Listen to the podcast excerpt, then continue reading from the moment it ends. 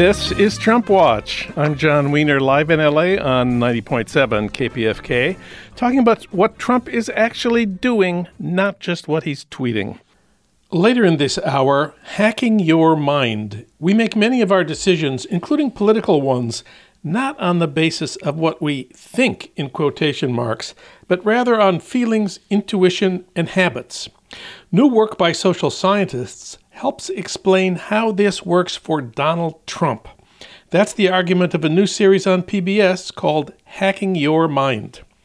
Also, refugees after World War II in Europe and today.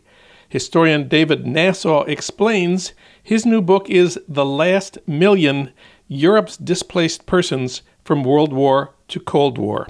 But first, the politics of the Supreme Court. Trump pushing ahead to replace Supreme Court Justice Ruth Bader Ginsburg before the next president is sworn in on January 20th may help Democrats in November's election.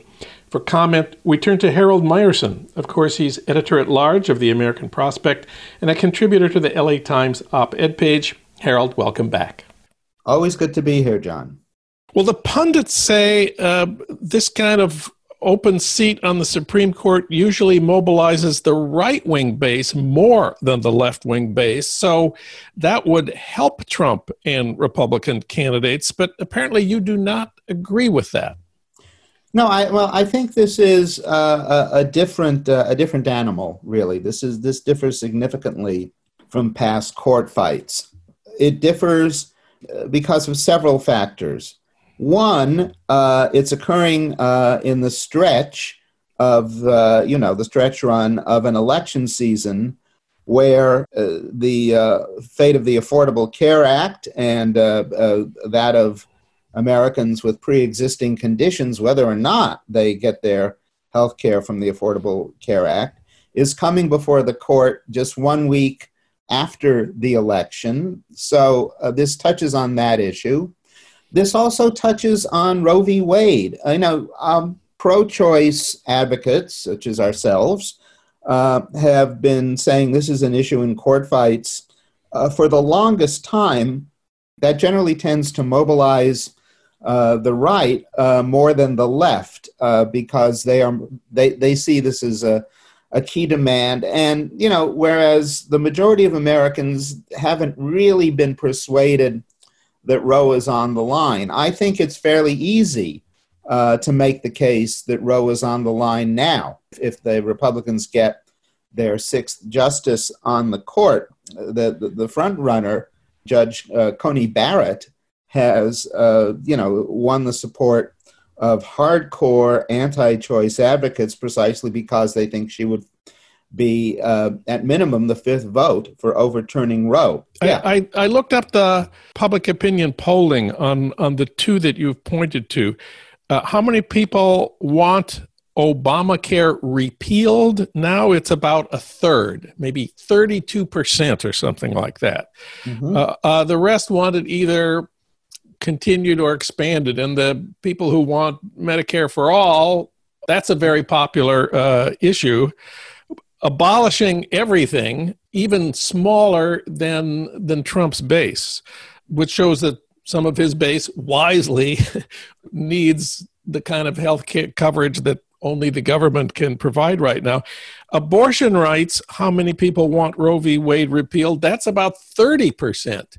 So, in terms of electoral issues, that is a surefire loser it it does mobilize people in some states who are already mobilized around this. So I think you're very right that Obamacare and abortion rights are preserving them are two of the Democrats' best issues, and this puts them very much front uh, and center. But what what about the larger issue of whether the voters should have a, a say in what happens to the Supreme Court. The you know the Republicans made a very convincing case a couple of years ago that this sort of thing should not be rushed uh, before uh, an election. The New York Times had a wonderful op-ed on Wednesday making that case with all, and the footnotes every sentence was uttered by a republican senator a yes. brilliant op-ed and i found it very convincing. How about you? Well i mean actually they were talking about a nomination that was made eight months before the election uh, which i think should have gone forward. I mean they didn't hear uh, uh, the case of merrick garland because they said that was too close. Now we're talking about a nomination that has yet to be made and when it is made, it'll be fewer than 40 days before the election.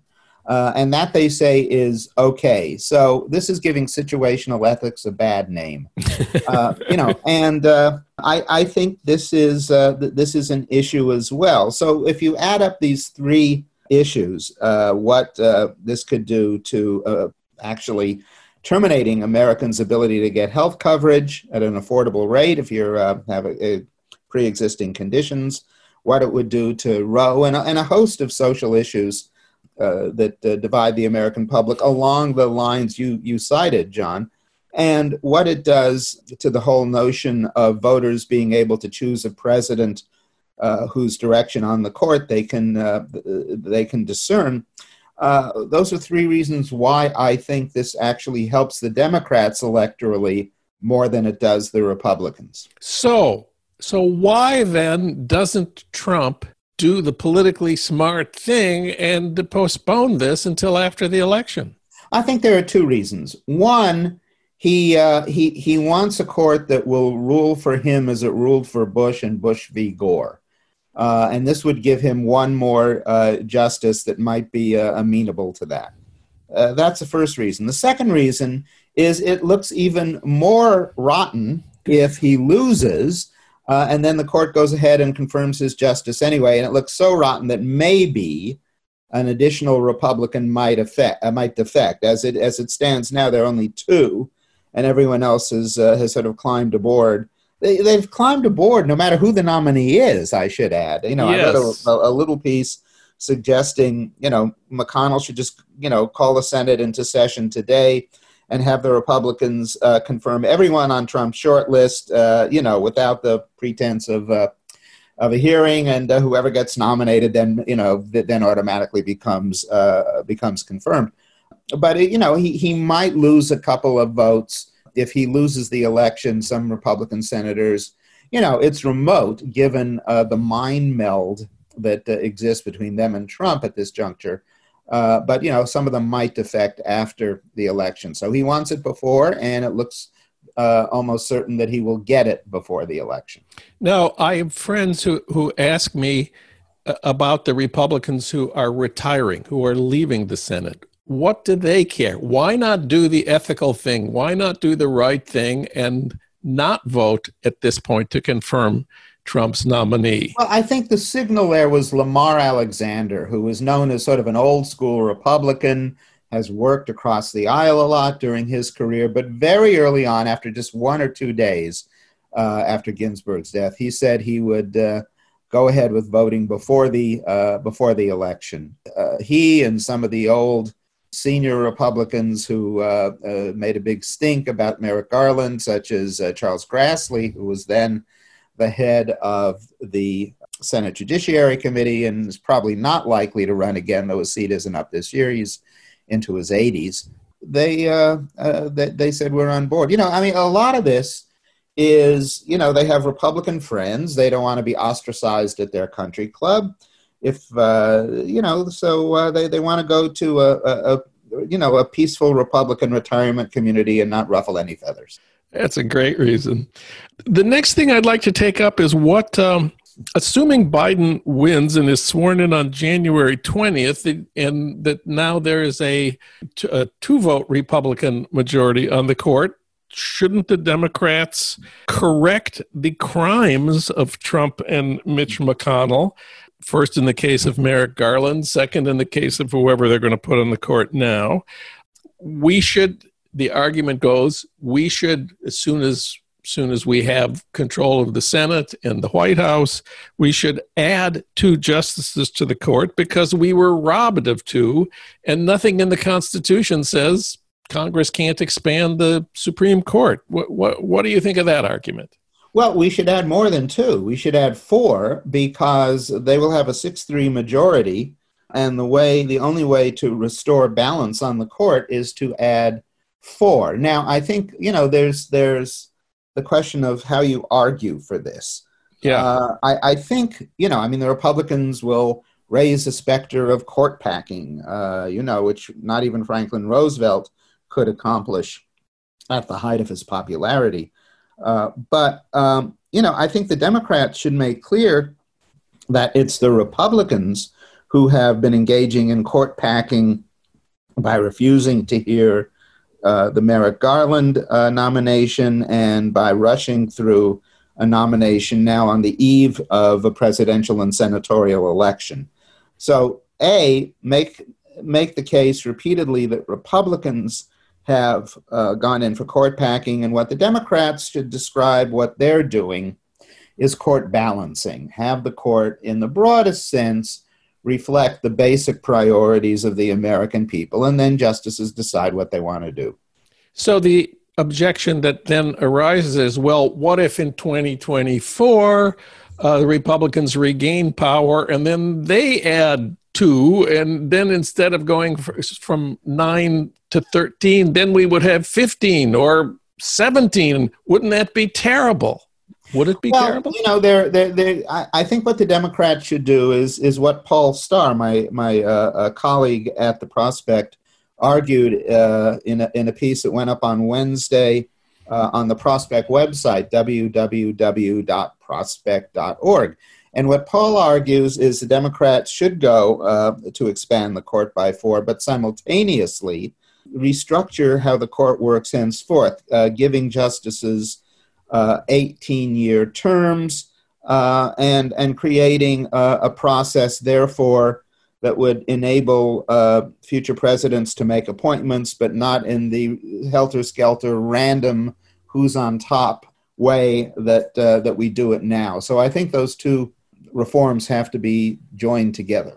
I believe that limited terms for, limiting terms for Supreme Court justices, although it's a very logical idea, I believe that is prohibited by the Article 3 of the Constitution, which says Supreme Justices uh, shall serve uh, as long as they are not found guilty of uh, violating good behavior. That's the 18th century way of saying a lifetime appointment. Of course, lifetimes in the 18th century were about yes. 50 years, and right now they're 80. You know, for, for people in the socioeconomic class of Supreme Court justices, they're 80 to 90. Yeah. Uh, in the case of uh, the, the, the, John Paul Stevens, it was it was damn near 100. So um, yeah, that would be that would be a problem, and it would be uh, it would be difficult uh, to deal with that unless you, John, have some solution that addresses that, which I do not. So let's just, in the time we have left here, I just want to look at the uh, electoral map right now. We're speaking on Wednesday morning when the Washington Post has just put out, which is a very good poll, just put out a poll showing that the race is a lot tighter in Arizona and Florida than we had believed based on earlier polls. Uh, Biden can still win the uh, election in the electoral college without Arizona and Florida, but it would be better if he won Arizona and Florida. What what is your uh, feeling uh, this morning as as we speak? Well, th- this poll isn't really later than other polls, uh, it and it's at odds significantly with every other poll that's come out in the last week to ten days. So you know, even good polls can be outliers. So I would say we need to wait uh, wait a bit and see what subsequent polls show us about Arizona and uh, and Florida. By the way, on Florida, I I'm, i may have the minority view here that Trump will go with uh, Judge Lagoa rather than Judge uh, Coney Barrett because he might think this this helps him in Florida. And I think all Trump is really concerned about is getting reelected. I don't think he really gives a damn about anything else. So that's that that's my two cents on uh, on on Florida. And of course, we think that defending uh, Obamacare is from repeal is a big issue in Florida because I've heard there's some some senior citizens there. That's the word that's gotten around. Yes. So uh, uh, if Trump uh, uh, is is doing better in the uh, Cuban American community than he did last time around, he he may again think that Judge Lagoa uh, will uh, will will solidify that. But yeah, there are certainly other factors in play in Florida, and uh, you know uh, there are still Democratic organizations that are trying to help uh, former felons pay up whatever they owe so they can vote in the in the upcoming election as an overwhelming majority of Floridians voted in a ballot measure to have them do. And I've read that Michael Bloomberg has committed how much money to to winning Florida? Hundred million dollars or something. Hundred million, yes, yes. I think I. I I can only assume that Michael uh, Bloomberg thinks he has his finger on the pulse of uh, elderly Jews, being one himself, uh, okay. uh, and is uh, is just trying to to use a, a Yiddish phrase, zets them uh, to vote even more. But he's also uh, apparently providing some funds for the former felons as well. And LeBron James is contributing a hundred thousand. Seems like not enough for LeBron James, who I believe is a billionaire. But it's great that athletes are engaged in the uh, political process, especially in Florida, in this way. Yeah, well, I mean, LeBron is is uh, is is also understandably preoccupied at the moment by the uh, uh, Western Division uh, Championship uh, contest, but uh, he, he's I think been exemplary in a lot of ways, and hopefully will I'm pretty confident will continue to be. That's them. We've spoke, been speaking with Harold Meyerson of the American Prospect. Read him at prospect.org. Harold, always great to have you on the show. Always great to be here, John.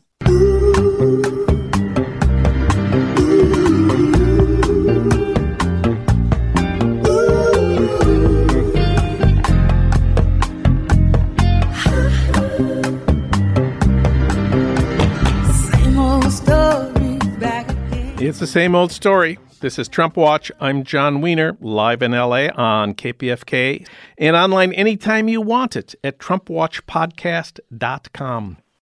Now it's time to talk about refugees after World War II and today. For that, we turn to historian David Nasaw. He's written award winning, best selling biographies in the past of Joseph Kennedy, William Randolph Hearst, and Andrew Carnegie. We talked about all of them here.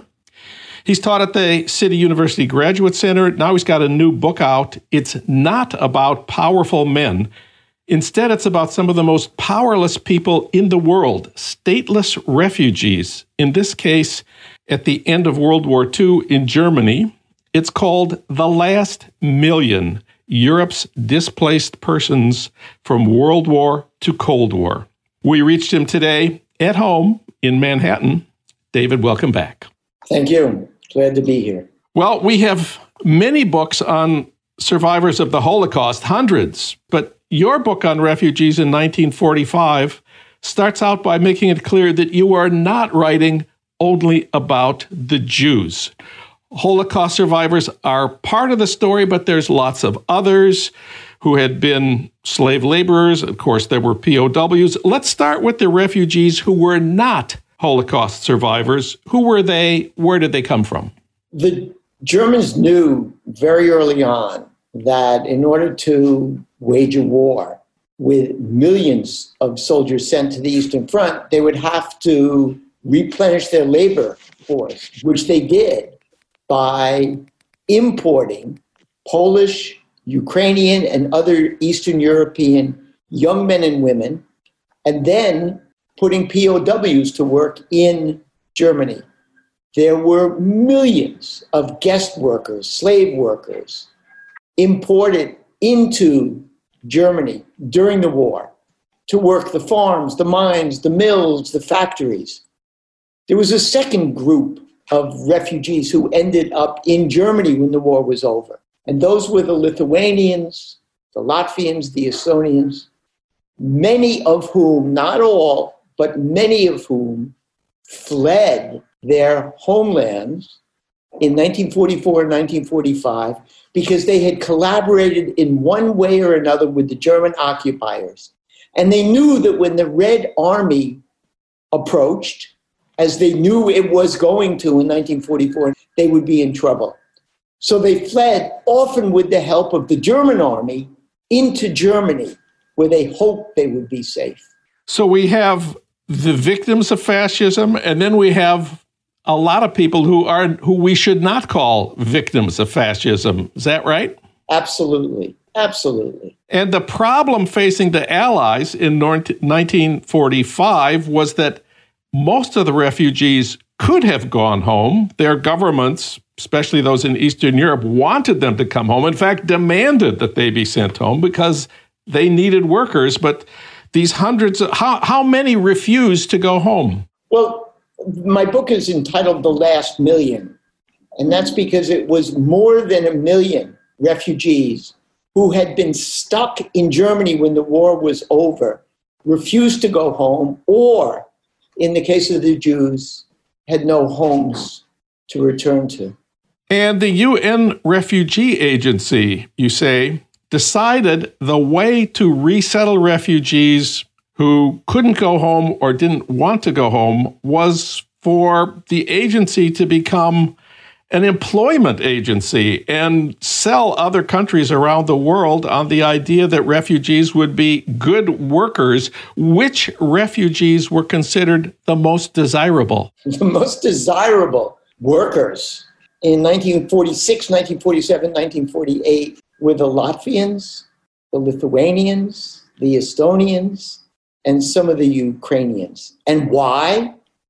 Because they were white because they were Protestant, because for the Baltic survivors, they had only entered Germany in 1944 and 1945 with their families intact, unlike the Polish guest workers who had been in semi captivity since 1940, or the Jew, Jewish survivors. The Latvians, Estonians, and Lithuanians were relatively healthy with a reputation of being hard workers who could take on manual labor. And it took two years for this process to really get moving uh, when countries around the world finally opened their doors to the DPs, the displaced persons. When, when that happened in 1947, which countries welcomed the Jews? No countries welcomed the Jews. The only country that welcomed the Jews was not a country yet, and that was the Jewish part of Palestine. And about 20,000 Jews escaped from the displaced persons camps and were illegally, illegally entered or tried to enter what would become Israel. Uh, the Exodus was part of this illegal journey. No nation on earth welcomed the Jews. The United States certainly did not. Canada, Australia, Brazil, Argentina, you name the country. No one wanted the Jews. They were considered too clannish. They were considered likely to be Bolsheviks or communist sympathizers. They were considered to be too damaged by the war and constitutionally unable to do the work required of them. And they were forced to remain in the displaced persons camps in Germany for the most part for three to five years while the rest of the world debated what their future would be. So, yeah, the part of your book about American policy is the most infuriating, the most uh, upsetting this is about, of course, the land of the free, the victors in World War II. Give me your tired, your poor, the wretched refuse of your teeming shore. Uh, Congress passed finally a Displaced Persons Act in 1948. This is three years after the end of the war.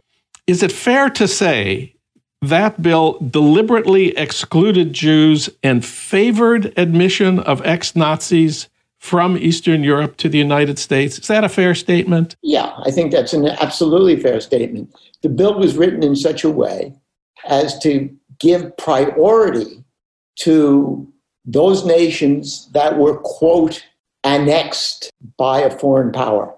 The only nations that were annexed in that way by a foreign power were Lithuania, Latvia, and Estonia. The majority of Nazi collaborators and war criminals who went to Germany were from Latvia, Estonia, and Lithuania.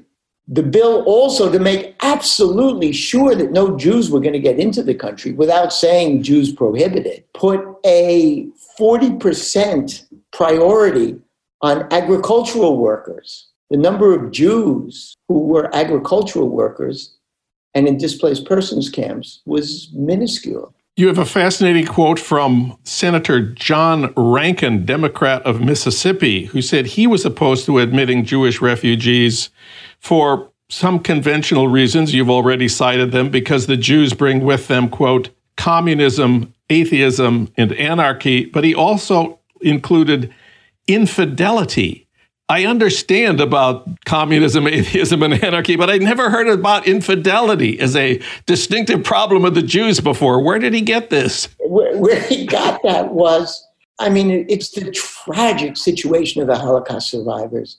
Families were broken up, and the only way to protect, preserve, and sustain a Jewish community was to have more babies. And in the displaced persons camps, many young men and women married and had children. But because they refused, absolutely refused, to be married under German law, they were considered, these children were considered illegitimate. So that's the only possible place I can think that, you know, Rankin got this you know, I don't want to try to explain what Rankin okay. was thinking. okay. It's beyond my pay grade.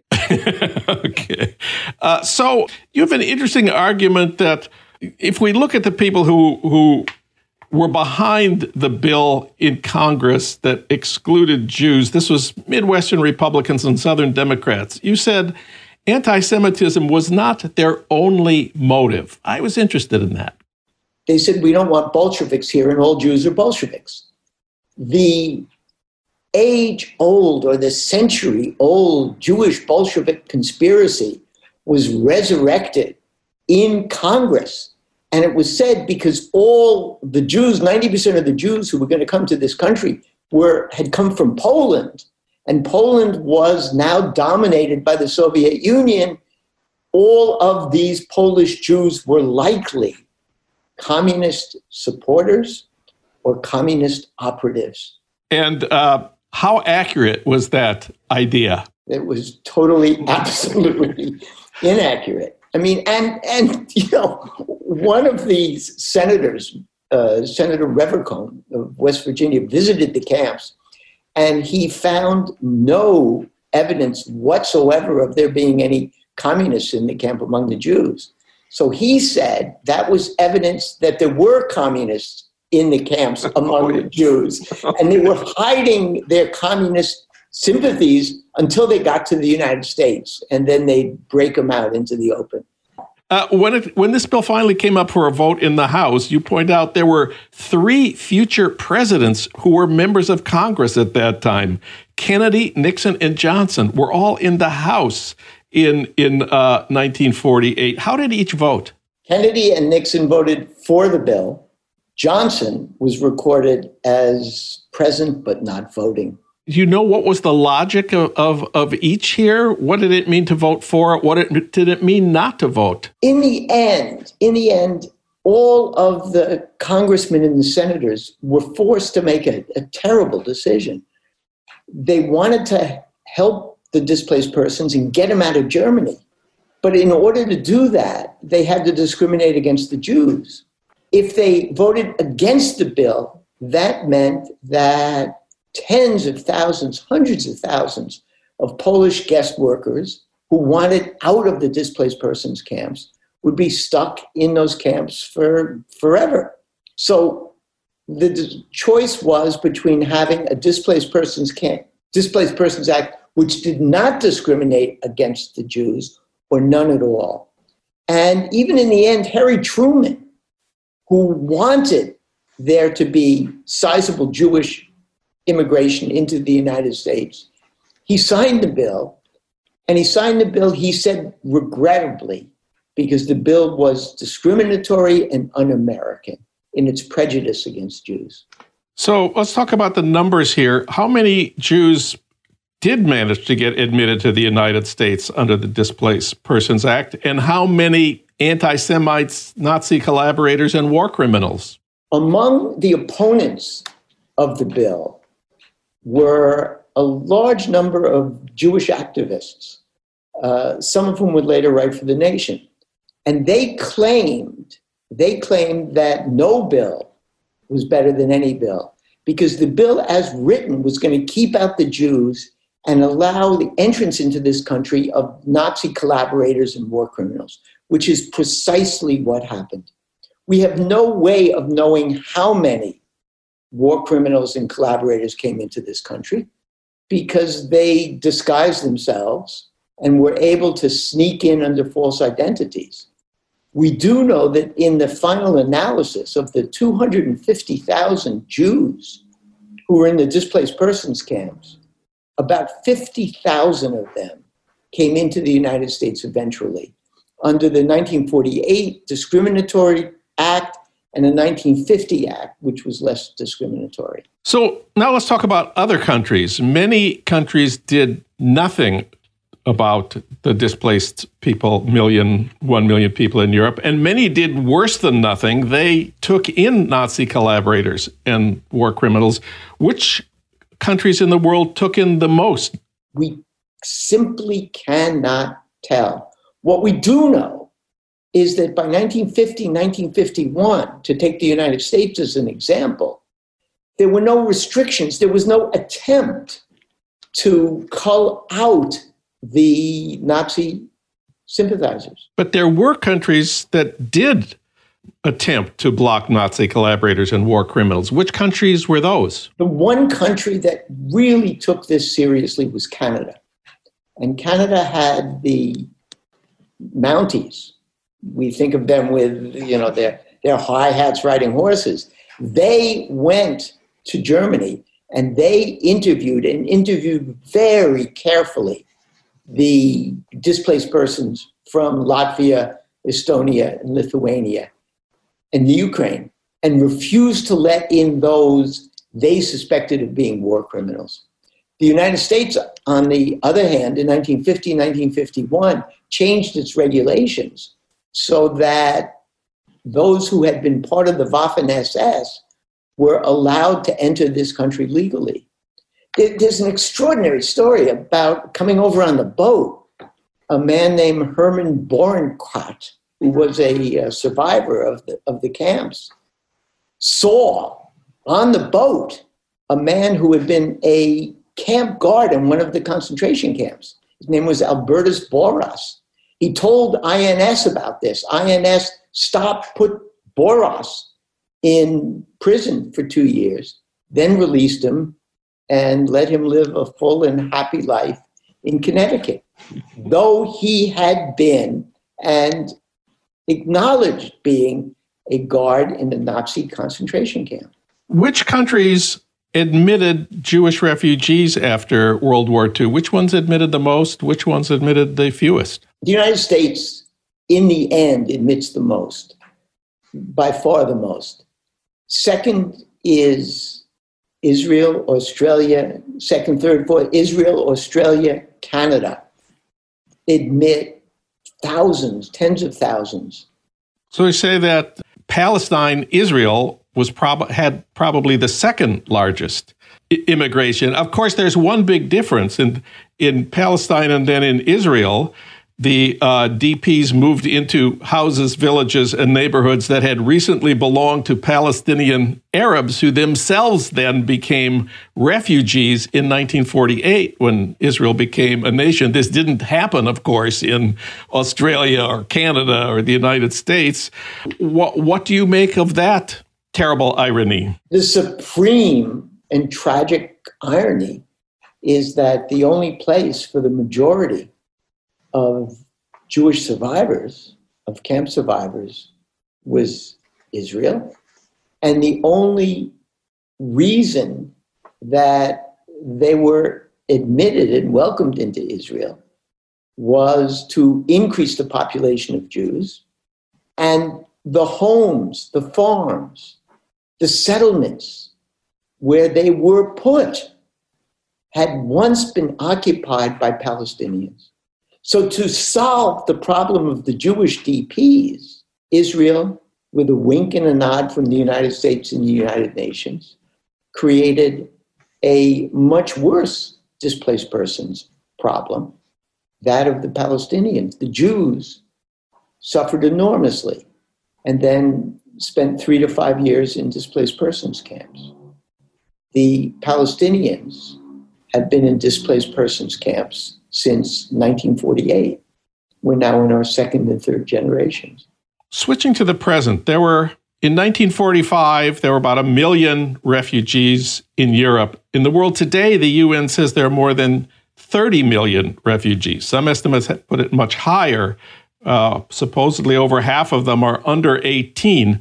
It was hard in 1945 to get countries to take refugees. Why is it so much harder now, do you think? The major reason why there are more refugees and why there is much less opportunity for these refugees to be resettled is that the refugees I write about, the World War II refugees, were white and for the most part Christian with a small minority of Jews.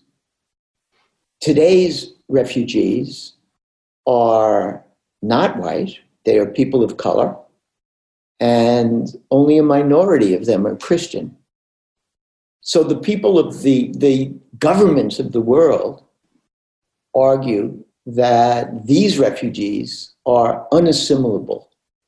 The, the situation today is, is, is frightening because what the world believes and what the United Nations supports are putting these people in camps.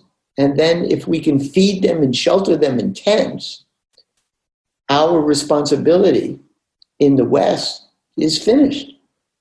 And as a result, for these refugees will spend their lives and the children will spend their lives in refugee camps. And there's one other factor that you point to in your book. In the late 40s, Australia, Canada, lots of other countries felt they had a labor shortage and that they needed workers. Today, most countries don't feel they need workers. Most people feel it's a burden on their welfare systems to bring in more needy people. Yeah, absolutely, absolutely. No, no matter the, the suffering again, I don't want to downplay the suffering of the last million that I that I talk about in this book. But these were extraordinarily resilient people, and the circumstances were such that they could be and were resettled outside of their camps in Germany. That is not the case with today's refugees. Last question. How were you able to write this book? How were you able to face so much suffering for so many years and then such infuriating uh, opposition? The opening of your book alone is just a harrowing experience to read. You spent years immersed in this world. How did you do it? You know, we historians, as you know, we have this, you know, this passion, this drive to get the story right, to tell the story of those who cannot tell the stories themselves, to give voice to the voiceless. And that's what kept me going. You know, that these were people whose stories should be told. Number one. Number two, I wanted to make it clear that wars do not end when the soldiers go home.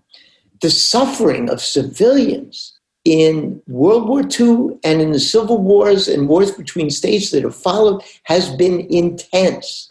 Wars bleed into post wars, and the suffering continues.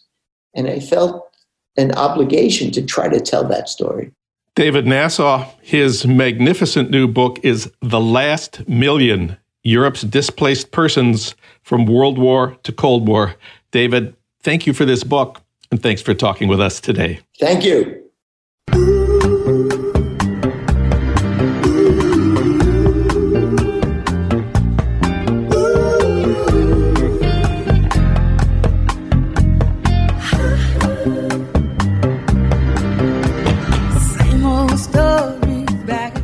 It's the same old story This is Trump Watch. I'm Jon Wiener, live in LA on KPFK and online anytime you want it at TrumpWatchPodcast.com. Next up, we make many of our decisions, including political ones, not on the basis of what we think, in quotation marks, but rather on feelings, intuition, and habits. That's the argument of a new series on PBS called Hacking Your Mind. For comment, we turn to our Virus Time TV critic, Ella Taylor. Of course, she's written for the LA Weekly, NPR.org, the New York Times, and recently the LA Times op ed page. We reached her once again at home in Santa Monica. Ella, welcome back. Hello, Jon. Well, Hacking Your Mind is a four part series produced, written, and directed by Carl Byker. It plays here in Southern California on Wednesday nights, and we hear from leading economists and social scientists who say we are operating mostly on what they call autopilot. Our political thinking, as a result, can be hacked by authoritarians like Donald Trump. Uh, let's talk about hacking your mind. So, I, this week's theme, I think, is uh, science and consciousness. We'll be talking later on about Oliver Sacks, so definitely. Um, and last week we talked about Alex Gibney's Agents of Chaos, which was about how the Russians went about um, hacking our minds. And this week uh, we're going, the, the series talks about why we're so susceptible to that happening as you said, we think we make rational decisions, but much of the time that we don't. And uh, in the first episode, uh, th- three of these have already aired, and the fourth is yet to come. The episode three, which is really kind of a summing up and and moving forward, uh, aired last night, but you can find them on on the PBS website. Is on the distinction that was made by two Israeli social scientists. One, uh, one is an economist, was an economist and a psychologist, and that was Daniel Kahneman and his colleague um, Amos Tversky. And Tversky was a, a, behavioral psychologist, and they worked together very well, at least up to a point. Um, if you want to read about the whole story, there's a wonderful piece in the New Yorker. Um, by Cass Sunstein on their collaboration and, and uh, its meanings they make a distinction between that applies to all of us, which is slow thinking, which is logical and rational, uh, and considers the evidence available. It is in rather short supply these days, and fast thinking, which is when we think with our intuition and other parts of our anatomy, which we shouldn't be thinking with, with our feelings. But that the errors that we make are quite predictable. For example, they say we don't like to lose and we're much more sensitive to losing, so we're going to go with winners, which of course is very applicable to our president's um, constant harping on winners and losers and his recent remarks that soldiers were losers.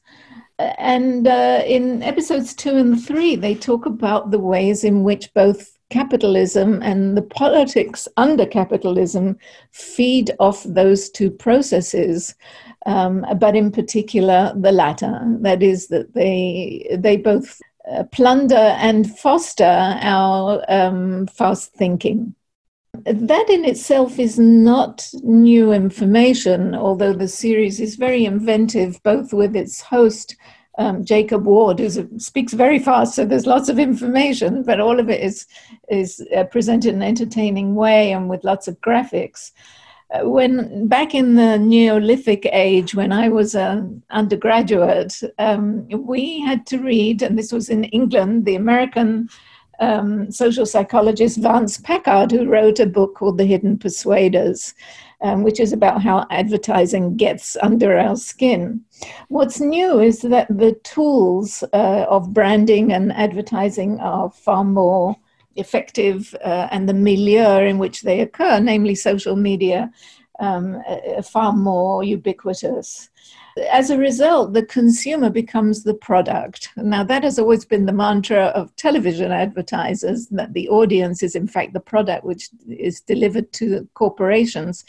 But now, with the collection of data, enormous amounts of data, and the bundling of that data, um, it becomes uh, much more critical and much more undermining of our democracy.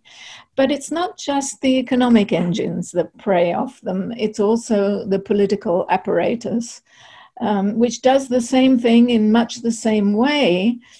Um, Cambridge, the whole Cambridge Analytica episode of collect- in which data were collected with the, also with the Brexit uh, vote, and uh, it it answers the question of of how likely it would be that a billionaire businessman from New York with no government experience gets elected as the president of the United States. One of the most telling social scientists on this score is a a social a social psychologist at Yale named Jennifer Richeson in episode 3 who reports on a fascinating experiment she did where they took two groups of people. One group they showed news reports about the census discovery of a coming white minority that now a majority of babies born in the United States are non white, and another group who they showed other things unrelated to the coming white minority. And then they asked them, they measured their change in their political views, and they found the people who had watched the news reports about the coming white minority, who were white, endorsed right wing positions more than they had before they heard this news on a whole range of things, not just what you might expect affirmative action and police misconduct and things like that. Her conclusion is that anxiety among white people losing their power, their position, is an important force behind Trump. Now, we kind of suspected that, but here's a Yale social psychologist who's got scientific evidence about it. She doesn't say how many. How, is this every white person? Obviously, it's not because you know most white people vote Republican, but that was true before Trump came along. Before there was an issue of the coming white minority. I looked up. I was so in- interested in this argument. I looked up how many people switched from Obama to Trump this is a big question, which other social scientists have tried to answer. It's somewhere between seven and nine million people out of total of 63 million voted um, in 2016. So that's about 13% of the total vote uh, were people who switched from Obama to Trump, and that was certainly big enough to make a difference in the key swing states of Pennsylvania, Michigan, and, and Wisconsin. So that's the kind of behavioral evidence that social scientists featured in Hacking Your Mind are, are coming up with, and it is pretty darn interesting. It is, and, and um, as the, series filmmakers and, and Carl Byker, you know, wrote and and uh, produced as well as directing this series, they do point out that Obama got a second term with similar persuasion techniques, so it's fairly ubiquitous. But the result of it, and I think, uh, you know, following on from your comments is that um, the us versus them in a situation where people are very fearful and the situation is fluid and uncertain, people think in more and more in terms of us versus them. Civility just drops away, and uh, the people who don't think like you are considered to be bad people and purveyors of fake news. It's more ubiquitous on the right, but uh, the threat to our democracy follows directly from there. Now, I'm told that episode four um, is about how we can preserve our democracy, and I'm looking forward to that. Yes, we, need, we certainly need to know. Having that. watched the series, I am a big bundle of anxiety and trying to avoid fear and rage. uh, yes, I, am with you. There's some wonder, wonderful people appear on screen. Uh, you mentioned Daniel Kahneman, the Israeli behavioral economist who won the Nobel Prize in economics for his critique of the idea that markets operate rationally. He's just a completely warm and wonderful person to listen to. I could I wish they would have spent the whole hour just with Daniel Kahneman explaining things. Yeah. There's also a wonderful behavioral economist from the University of Chicago in episode, I think it's two, Richard Thaler, who turns to The Simpsons to explain the essence of his entire mm-hmm. career.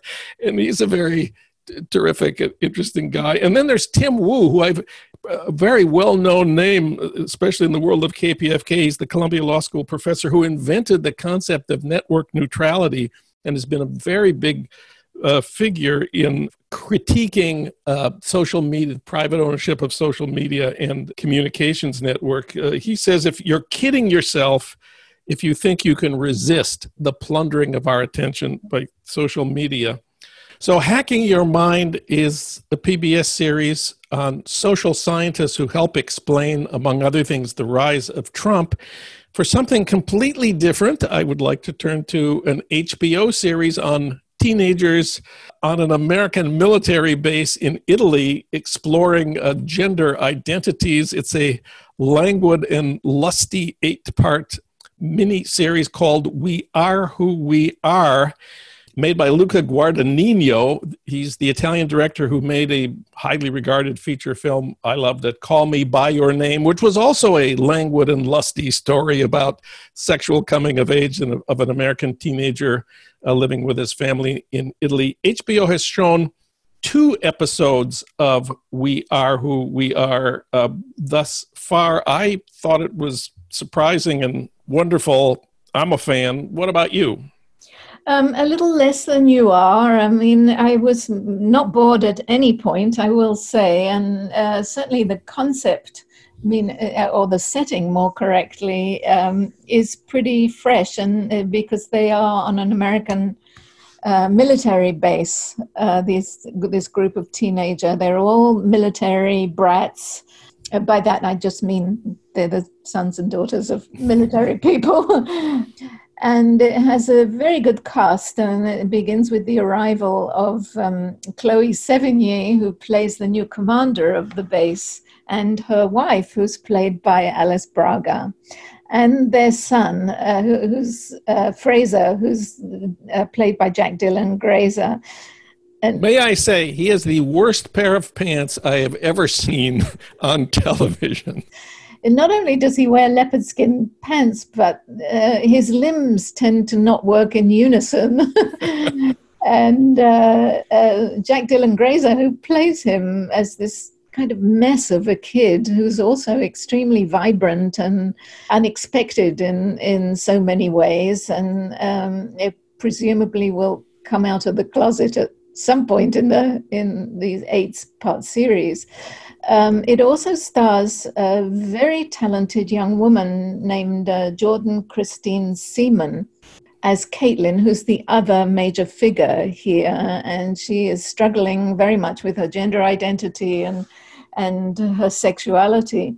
She's very beautiful. I don't know whether she's Eurasian or, or uh, it's, it's, not easy to tell, but she's also um, a really fine young actress. There's also a great performance by Francesca Scorsese, who is uh, Martin's daughter. Uh, she plays a chubby, uh, bubbly, and lively friend, and she's very good indeed. I found that it was kind of poorly written. Uh, it's very flat on the page. I found it quite hackneyed and trite at times. My problem is that you really can't tell where this is going thematically, not plot wise, because I think it's meant to be a study. Yeah, it certainly doesn't have much of a plot the pleasures of this are are the visual pleasures and the the kind of mood and the psychological picture of mixed up kids and what it's like to be an alienated teenager. That's the strength of it. So we've been talking about Luca Guadagnino's "We Are Who We Are" eight-part uh, mini-series drama on HBO. We have time for one more, and you say there's a great one about Oliver Sacks. That's pl- yes. documentary playing now. Yes. Um, I don't need to remind our listeners probably that uh, that Sacks was a, a very famous um, neuroscientist who put a human face on uh, on both the science of what ailed his patients and also he took them as individuals and immersed himself in their lives. Some critics said too much so, uh, but this is uh, a very loving portrait uh, directed by Ric Burns. Um, he's very logorrheic. He's a wonderful storyteller. He's extremely funny and very self critical and quite childlike, as various people um, point out. The movie, uh, you know, goes through his life. He had some very troubled early years. His brother was, uh, his beloved brother was schizophrenic. He himself says that he grew up in a typical Orthodox Jewish family in London, and I beg to differ. okay. Um, which is that this was, I mean, his parents were both surgeons, eminent surgeons, at a time when most Jewish women didn't work at all. um, they were a, a very um, enabling and disabling um, set of parents, especially his mother. He was devastated um, by his brother's illness, and he suddenly upped and went to America, which is where all good Brits go to invent, reinvent themselves, me included. Um, he re- reinvented himself as a gay man and for a while was very strung out on on heavy drugs. I mean he almost killed himself by his own admission. And was really and and he and then he became celibate for 35 years until he met billy uh, he was saved very much by his work and by by putting a, a human face on on the science of human feelings and behavior uh, that part of it is very well known and is deeply explored um, in the film, and I, I, recommend it highly. It can be seen on um, Kino Marquee and at Film Forum um, starting yesterday. So you can find it there, and it's very delightful. It's often very sad, um, but uh, not a hagiography by any means. Ella Taylor, our Virus Time TV critic. Ella, thanks again. I love being referred to as a viral TV critic. Thank you, Jon. A pleasure.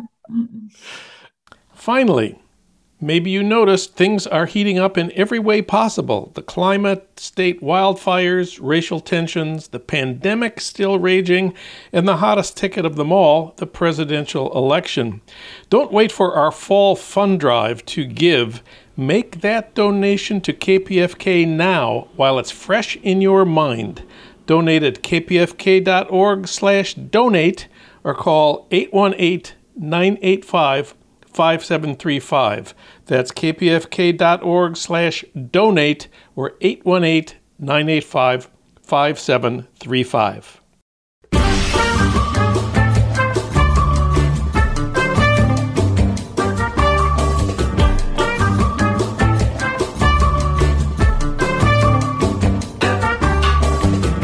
Well, that's it for today's Trump Watch. I want to thank our engineer, D'Angelo Jones, our producer, Renee Reynolds. As always, we thank Cooder for our theme music, Mambo Sinuendo. Hey, Trump Watchers, if you missed part of this show or of any of our recent shows, listen online anytime you want at TrumpWatchPodcast.com. Trump Watch returns next week at the same time on the same station with more talk about what Trump is actually doing, not just what he's tweeting. I'm Jon Wiener. Thanks for listening.